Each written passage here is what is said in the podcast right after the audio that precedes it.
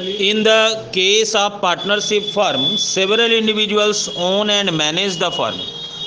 Partnership firm में क्या होता है कि अलग अलग लोग उसमें शामिल होते हैं पार्टनर्स के नाम पर और वो उस बिज़नेस को ऑपरेट करते हैं the individual raise the capital jointly वो जो लोग आए हैं जितने भी पार्टनर्स आए हैं वो सारे अपने अपने कैपिटल को ज्वाइंट करते हैं, यानी अपना अपना कैपिटल लाते हैं और फिर उसे जोड़कर बिज़नेस करते हैं। They also bear all the risk associated with the production process jointly और सारा रिस्क भी कवर करते हैं। अगर कोई लॉस होगा तो सब सहेंगे प्रॉफिट होगा तो सबको मिलेगा।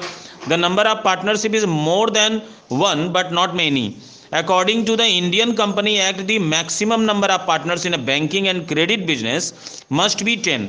अगर हम लोग बैंकिंग बिज़नेस की बात करें तो उसमें जो मैक्सिमम नंबर है ज़्यादा से ज़्यादा वो दस है। और in other business the maximum number of partnership is twenty मैंने अभी अभी बताया था कि नॉन बैंकिंग बिज़नेस में ट्वेंटी पार्टनर्स का कहानी है। तो इस प्रकार Generally, in the case of partnership organization, an agreement is reached among the partners. और इसके बीच में पार्टनरशिप के बीच में एक एग्रीमेंट बनेगा, जिसको हम लोग पार्टनरशिप डीड कहते हैं। और पार्टनरशिप डीड को जब आप कवर करेंगे तो उसमें पहले क्या था कि पहले बहुत आज से प्राइमेटी बेरा में, यानी कि प्राचीन समय में भरबली एग्रीमेंट होता था।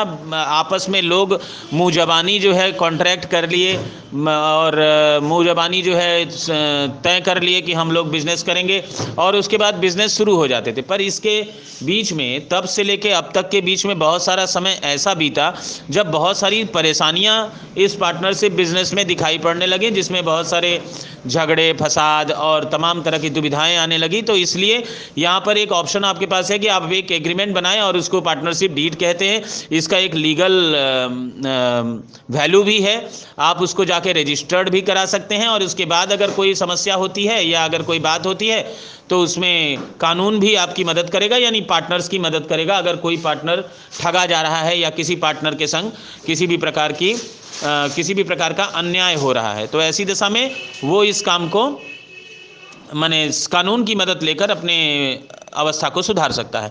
तो इसीलिए पार्टनरशिप डीड एक सहायक है और इसमें क्या क्या लिखा रहता है? इसमें यही सब लिखा रहेगा किस पार्टनर को कितना प्रॉफिट मिलेगा किस रेशियो में प्रॉफिट बटेगा या फिर कोई पार्टनर अगर आकर कंपनी में वर्क कर रहा है तो उसको कितनी सैलरी मिलनी चाहिए? अगर कोई अपने बिज़नेस का कोई माल बाहर में बेचता है तो उसको कितना कमीशन मिलना चाहिए?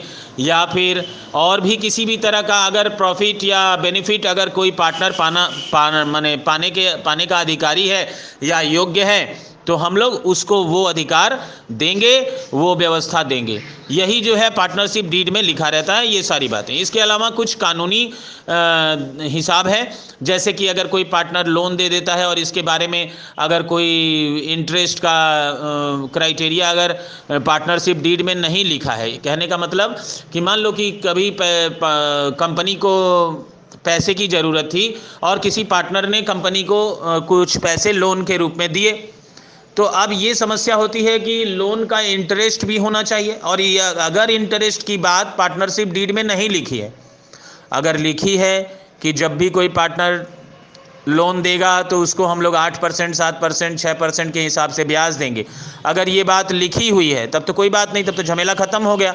लेकिन अगर नहीं लिखी है तो इसमें कानून आपकी मदद करता है और वो है छः परसेंट आपको इंटरेस्ट ऑन लोन मिलता है। इसी प्रकार सारी बातें इसमें तय होती हैं।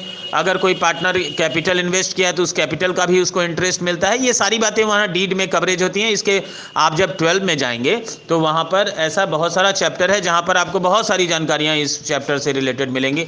तो चलिए हम लोग और आगे बढ़ते हैं और जानते हैं कुछ नया और दूसरे फर्म्स के बारे में।